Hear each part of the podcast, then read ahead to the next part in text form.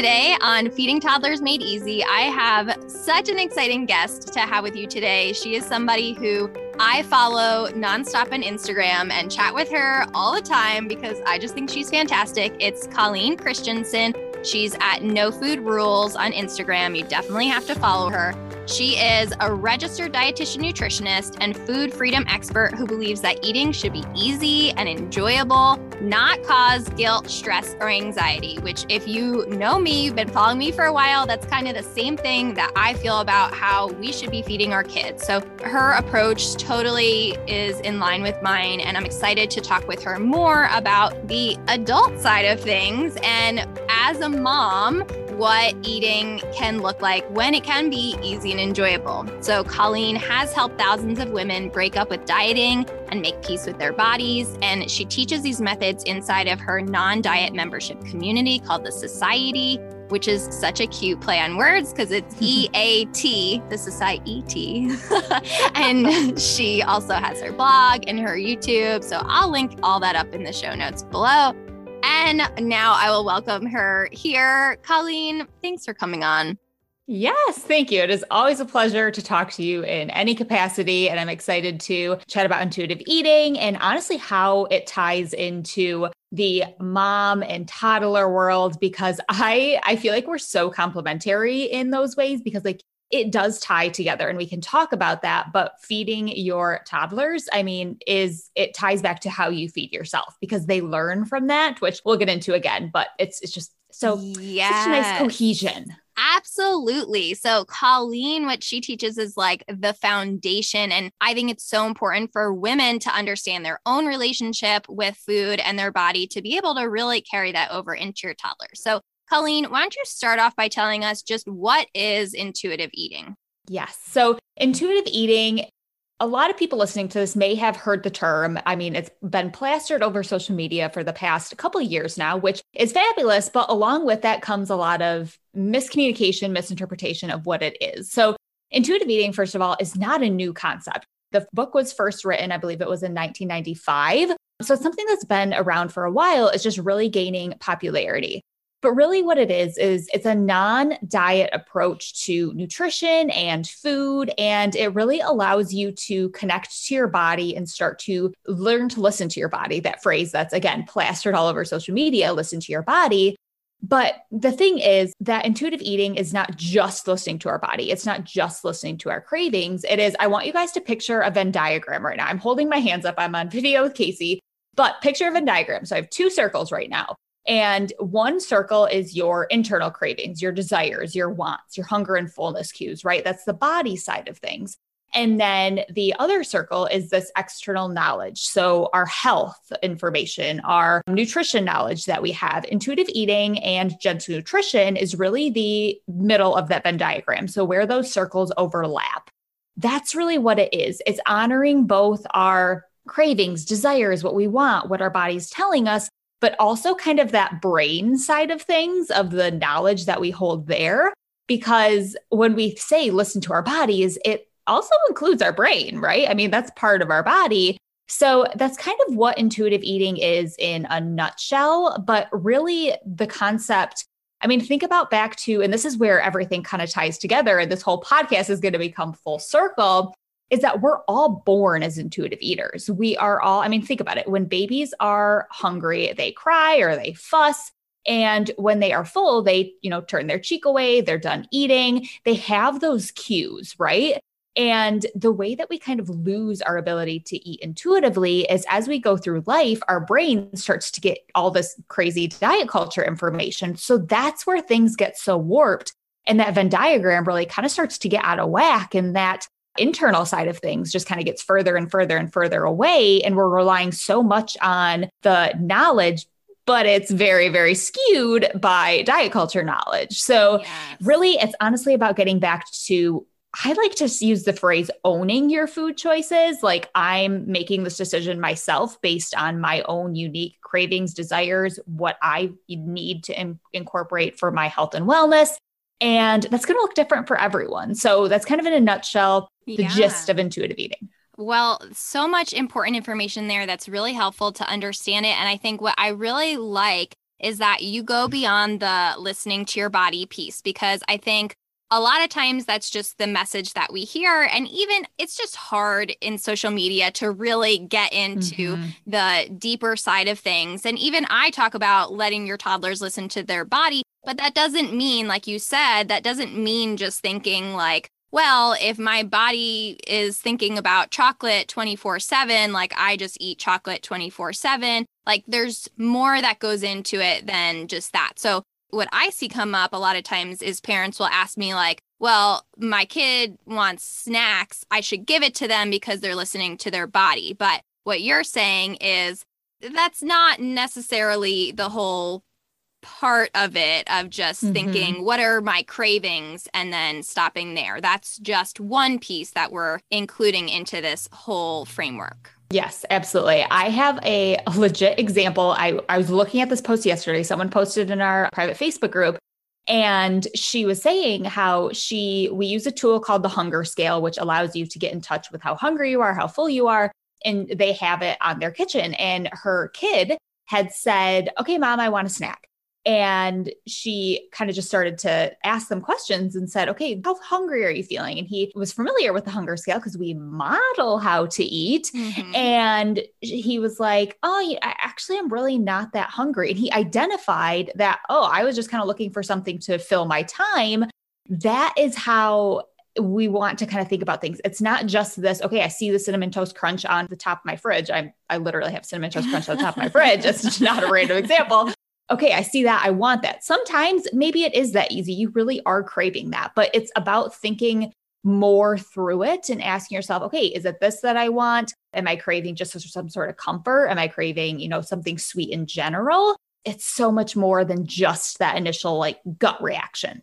Yeah. And so another piece that you touched on that I want to talk about a little bit more is that idea that we've been getting these messages for such a long time about food and our body and how that becomes kind of what we think is right. So it's like that brain piece is not really correct. Mm-hmm. So, mm-hmm. what happens there? Yes. So, this really gets into kind of like just how our brains function and really kind of like the psychological side of things. And we have throughout our childhood many of us and throughout our adulthood we've been told you know these diets or you know these pieces of nutrition information and a lot of it is wrong or harmful or we don't see the full picture or it doesn't apply to us. I mean the list goes on and on but really, what happens is we then start to just focus on those sorts of things and we start to essentially rewire our brains to think about food a certain way. We're taught to think that XYZ food is bad, you know, sugar is bad, carbs are bad, all of those things. And that does so much more than just label that food it changes how you eat that food too. So, for instance, the labeling foods good or bad, it's actually going to increase your brain's motivation and reward response for that food and going to make you want to eat it in larger quantities when you do eat it, probably with a lot of guilt and eat it in secret, eat it very fast. You're not going to be able to listen to your hunger and fullness cues that way. So it's very, very deeply ingrained how our relationship with food has changed by the media. And in my membership, we have an entire stage on rewire your brain because it really is that. I use this analogy a lot of I want you to pretend that you're walking on a path in the woods, right? You've walked this path a million times before. It is very clear. And the old path, I mean, you haven't walked it in so long, you haven't been listening to it. It is filled with sticks and brush and leaves and all these things it's going to take you conscious effort to start going down that path, pushing away the leaves, starting to explore this new path. And that's essentially how we go about rewiring our brain. We start to consciously have these different thoughts. And then at the same time that we are consciously making those thoughts, brush and leaves and all those things are falling on the old path. So it's kind of like we do a lot of this upfront work, a lot of this, okay, what am I thinking about food? Mantras, affirmations, make it super easy. But then our brain just starts taking that automatically. And it's kind of like, okay, that path, the other path, the diet culture path isn't as clear. So I don't automatically have those thoughts. So that's kind of how we go about combating that after our brains have kind of been conditioned to think about food a certain way. Yeah. So tell me, moms who come to you, to the society, to your membership, where are they? What do they notice? What are they unhappy with to come to you? Mm-hmm. Yeah. So a lot of the times, I mean, there's so many different reasons, but a lot of times it could be that they are not feeling good. They're not, you know, feeding their body in a way that feels good to them. It could be that they are not able to enjoy life with their family because they are, you know, saying, oh, you know, I can't have the hot dog bun. I can't have the ice cream cone there's a lot of different reasons. It could be a lot of times too that, so I guess some specific examples could be A, I take my kids out for ice cream and I can't allow myself to eat it. It could be in the afternoon. Oh my gosh, it's 2 p.m. already. I haven't eaten anything during the day and I inhale a box of Cheez Its. And the other, I would say, kind of third most common kind of scenario is okay, I put the kids down for bed and I just go at the Ben and Jerry's. Like I just use food for comfort. I think that those are kind of the three main things there. Yeah. So I want to talk about those a little bit because just as a mom myself, you're not a mom yet, but mm-hmm. you work with lots of moms. But as a mom myself, I would say that I notice that I always put the kids' needs mm-hmm. before mm-hmm. my own. And even though I'm somebody who wants to nourish my body, wants to have energy, wants to eat healthy, it can be really hard as a mom to do that. And it's like by the time I put in the effort to, I was just noticing this yesterday. We came home from a little weekend trip and it was great, but I'm getting everything unpacked. I'm trying to get the kids lunch. And by the time I've plated their food, I'm like, I just don't even know what to do with myself right now. Mm-hmm. I don't even want to eat because I'm tired. mm-hmm. Yeah. So, really, there's two kind of things to combat there. So, there is the biological kind of side of things, and there's also the emotional side of things. So, it's very, very important to make sure that your, I kind of do, do this in a stepwise way. First, we want to make sure that your biological needs are being met. So that that means that you're giving your body consistent, adequate energy during the day. Either you are really working to heal dieting, not restricting food, and also making sure that you are, again, making time for it, making sure that you get that energy because that's really important to make sure that your biological needs are met. Kind of like I always like to do that as a step before the emotional, because that's not going to make you feel good if you're not fueling your body in a way. And that's also going to likely lead you to overeating, because at that point, another analogy for you if you have to swim from one end of a long pool to another end of a long pool and totally underwater right when you come up for air you're going to take a big breath same thing happens with food if we go too long without eating we're going to take a huge inhale of food and that probably doesn't make you feel good probably is going to put you in a food coma. And then again, probably not going to be able to handle those kids very well, right? So it's really important to first make sure that we have that biological need met. And then we have to also think about the emotional side of things. Are you taking care of yourself? And that can kind of also tie into the biological side of things, making sure that you are feeling your best, that you are taking care, not putting yourself last all the time, right? In order to take care of others, you have to take care of yourself. So that kind of ties in there. But then also, what else are we using food for? This is very common, especially, like I said, once you put the kids down, are you, oh, I just need a release. I just need a break. So then we turn to food, and food should be enjoyable. I'm not saying that. Emotional eating is actually a spectrum. There's a very normal end, and then we get to kind of more like the sedation, distraction side of things but really making sure that we don't let ourselves get to the point where we just feel like, oh, I just need this release, right? So it's incorporating some sorts of self care, giving yourself some space. I have one uh, member in my program that talks a lot about eating at night and how she was able to overcome that. And really, what I suggest is to really create yourself a toolbox. So if you're feeling exhausted, you're feeling like, oh, I just, I just need a release, I need a break. It's really important to ask yourself what you're actually needing so, if it's a release, you know, what could you do? For some people, that might be going for a walk, that might be physically, you know, releasing. For some people, that might be an adult coloring book just to get your mind off of it, get some creative juices flowing, a warm cup of tea to just kind of, oh, get that comfort. That is my favorite thing for when I need that just comfort. So it's dual. And I think really anyone listening, the question I would have you ask yourself is, and it could be two, but is there one that is really outweighing the biological side of things or the emotional side of things? And if it's both, I recommend starting with the biological and then working on the kind of emotional side of things because it's very hard to come at something from two angles. Start with one, then head to the other. Yeah. I think another thing that really can be hard for moms is that pressure that they feel after they have a baby to get back oh. to their pre baby weight. Mm-hmm. And that can weigh on you so much of and I I can see how both the way you're describing the physical and the emotional how those both would be really intertwined in that of that feeling of I need to deprive myself so that I can lose this weight, but then also just all the emotions that go behind that not being at peace with your body. Mm-hmm. Yes, that is absolutely huge as well as making sure that we for me, in order to make peace with food, you have to make peace with what you put that food into, right? And I always I always suggest focusing on body appreciation and body respect, really body neutrality versus body positivity, rah, rah, rah, right? Because that's just not realistic 24 7. I mean, most of the time, we're not going to wake up and be like, hey, look in the mirror and I like, I see you, right? It's just not realistic. But we can always shift to a sense of respect and appreciation. And the thing with intuitive eating is that when you do that, you're able to fuel your body in a way that feels good. And you are doing it and you're trusting your body. By doing that, your body is going to fall where it feels best. So it is going to naturally regulate its energy needs. That may or may not be to what society shows us, right? But it's going to be what makes you feel best, both mentally and physically. It allows you to function best it's going to allow you to you know care for your kids best because your body's fed your body's nourished it has the energy to do that. And it's just really important i think i think that's one of the biggest things is to shift from feeling like there's so much friction between hating your body and loving your body. Try to focus on somewhere in between. That's what i really focus on is this kind of sense of body neutrality.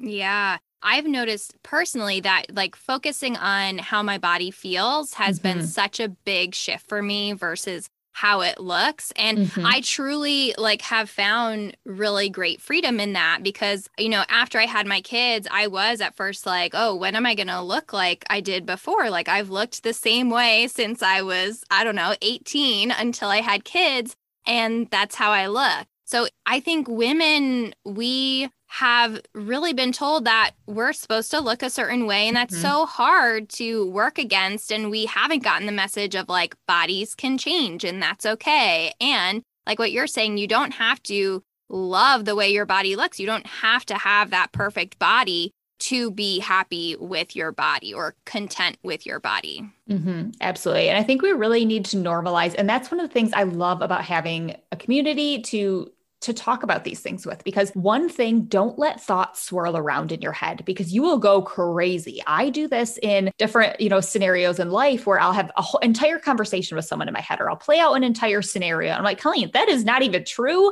That's the same thing we do with ourselves and our body, right? Like we down talk ourselves, we rip ourselves apart. These things that aren't even true. So that's one thing, make sure that you have a community, but then also normalizing that bodies do change like throughout life and they should, right? I have not had kids and I've noticed my body weight is just kind of shifting a little bit as I age, like I'm carrying it in different places.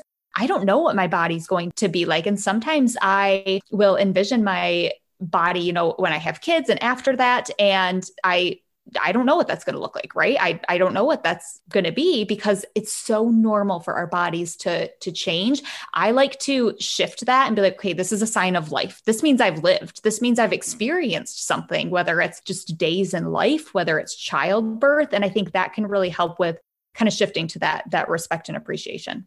Absolutely. I sometimes when I get in a bad mindset, I'll ask myself, would I rather have my cute belly button that I had before I had kids, or would I rather have my kids? And mm-hmm. then I'm like, oh, how silly am I being that I'm yes. like, worried about my belly button. Yes. And I, one thing that I will also do too, and that I recommend is asking yourself, uh, kind of like on those bad body image days, ask yourself, okay, how am I feeling in my body? Do I feel like I'm listening to my hunger and fullness cues? Do I feel like I am fueling my body appropriately? And especially on those bad body image days for me, if I'm like, yeah, you know, I am listening to my body, I am fueling my body in a way that feels good.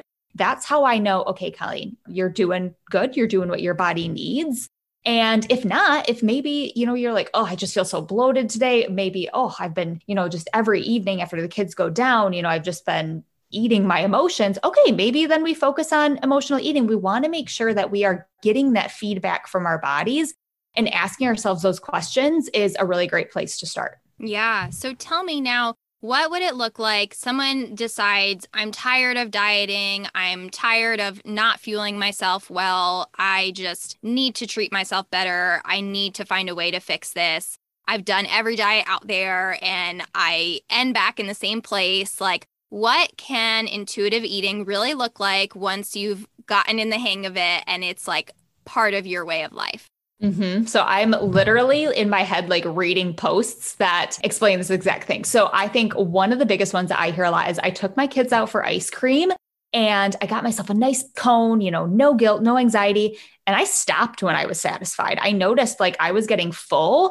So I stopped, right? Whether you, you know, bring it home, put it in the freezer, whatever, you listen to your body, you're able to enjoy that experience and do it in a way that's comfortable, both mentally and physically it could look like you have more energy to play with your kids in the afternoon, right? You don't snap at them as much because, guys, hanger is real. It could look like that. It could look like when you put your kids down, you actually have time to relax and you're not stressing over, you know, how you feel before you eat the food, after you eat the food. It's going to bed, feeling comfortable so many, so many different things. And I really think for me, I always recommend thinking about why do you want to become an intuitive eater, right? What is your why? And for me, I painted this picture for myself of me, my husband, and our future kids sitting at the breakfast table, pancakes, maple syrup, all the things. And I'm enjoying it. I'm walking away satisfied, fueled, right? Not only do I feel good in that, but I'm modeling that for my kids so that as they go through life, they don't have to go through this work of relearning intuitive eating. They just stay an intuitive eater, right? So for me, that's, I think, one huge benefit is doing the work for yourself. So, yes, you can feel better, but also so that your kids don't have to to do this for themselves because it's not easy i'm not going to lie but it's so worth it oh absolutely i mean I think that it just breaks my heart when I think about the statistics you hear about the five year olds who are already dieting, little kids who are already thinking about this stuff. And it's like, no, I don't mm-hmm. want that for them. I don't want them to go through this. I mean, I've worked on my own journey with intuitive eating, and I can say I've never been happier with food and feel so free to eat what mm-hmm. I want. Like, as a dietitian, obviously I care about nutrition and that's what brought me into this field, but I cared way too much about nutrition when I first came into this field. And I thought like it had to be this rigid thing. You had to be strict with it. Something bad was going to happen if I didn't eat super healthy. And what I've learned over time and through practicing intuitive eating is that it doesn't have to be such a big deal. Like you mm-hmm. can just eat food and enjoy it. And I buy fruits and vegetables all the time because I love them and it makes us feel good but I don't stress about it the way I used to stress if like, oh, I didn't eat any vegetables today. I'm terrible, I'm not healthy. Like, I don't have any of those thoughts anymore. Mm-hmm. And I mm-hmm. love that.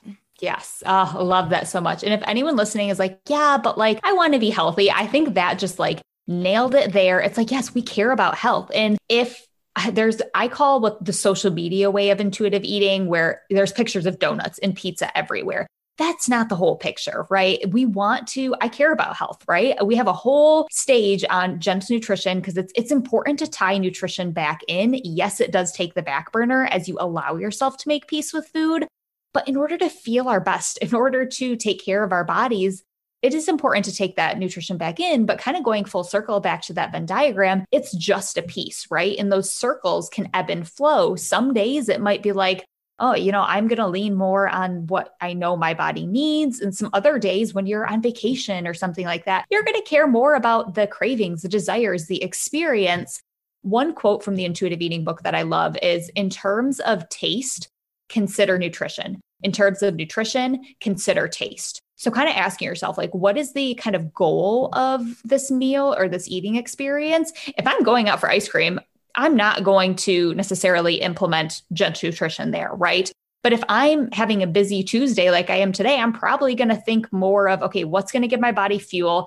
Then, okay, how can I make it taste? You know, maybe I'll add some sauces, some spices it's ebbing and flowing. It's not not one static thing or the other and it allows you to live and to experience life in a way that feels good both mentally and physically. Oh my gosh, yes. And I think something that I've actually learned this from my therapist, but just on the topic of balance, she reminded me that balance doesn't mean that every day you have that perfect day where you have, you know, great meals and it's good with nutrition. It also tastes really good and maybe you have a little treat and you ate just the right amount of food and everything was great. Like it, balance doesn't mean every day is going to be that perfect balance. Balance means that ebb and flow, like you said, that's normal, that's part of life. And we can't beat ourselves up over the times where it doesn't look perfect. It's just kind of being mindful and thinking about how did that make me feel, reflecting on it, and just always getting a little bit better as you go along.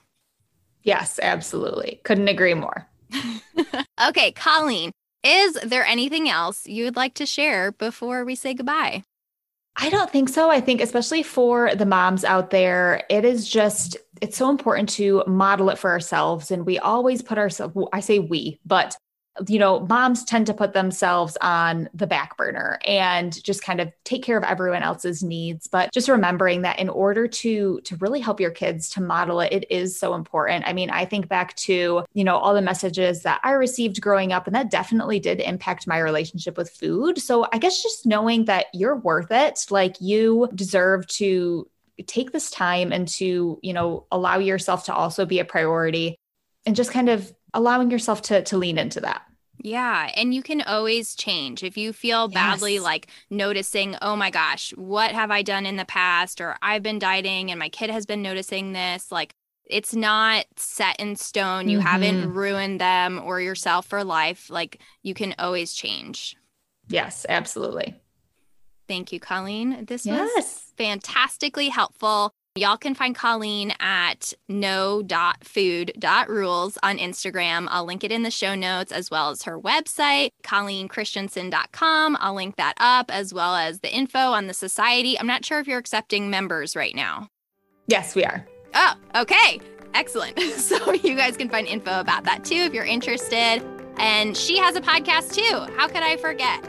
Colleen has a podcast as well. So I'll link that for you guys too, so that you can just binge on all the intuitive eating goodness. There we go. Yes. all right. Bye, Colleen. Thank you so much for having me. It was great chatting with you.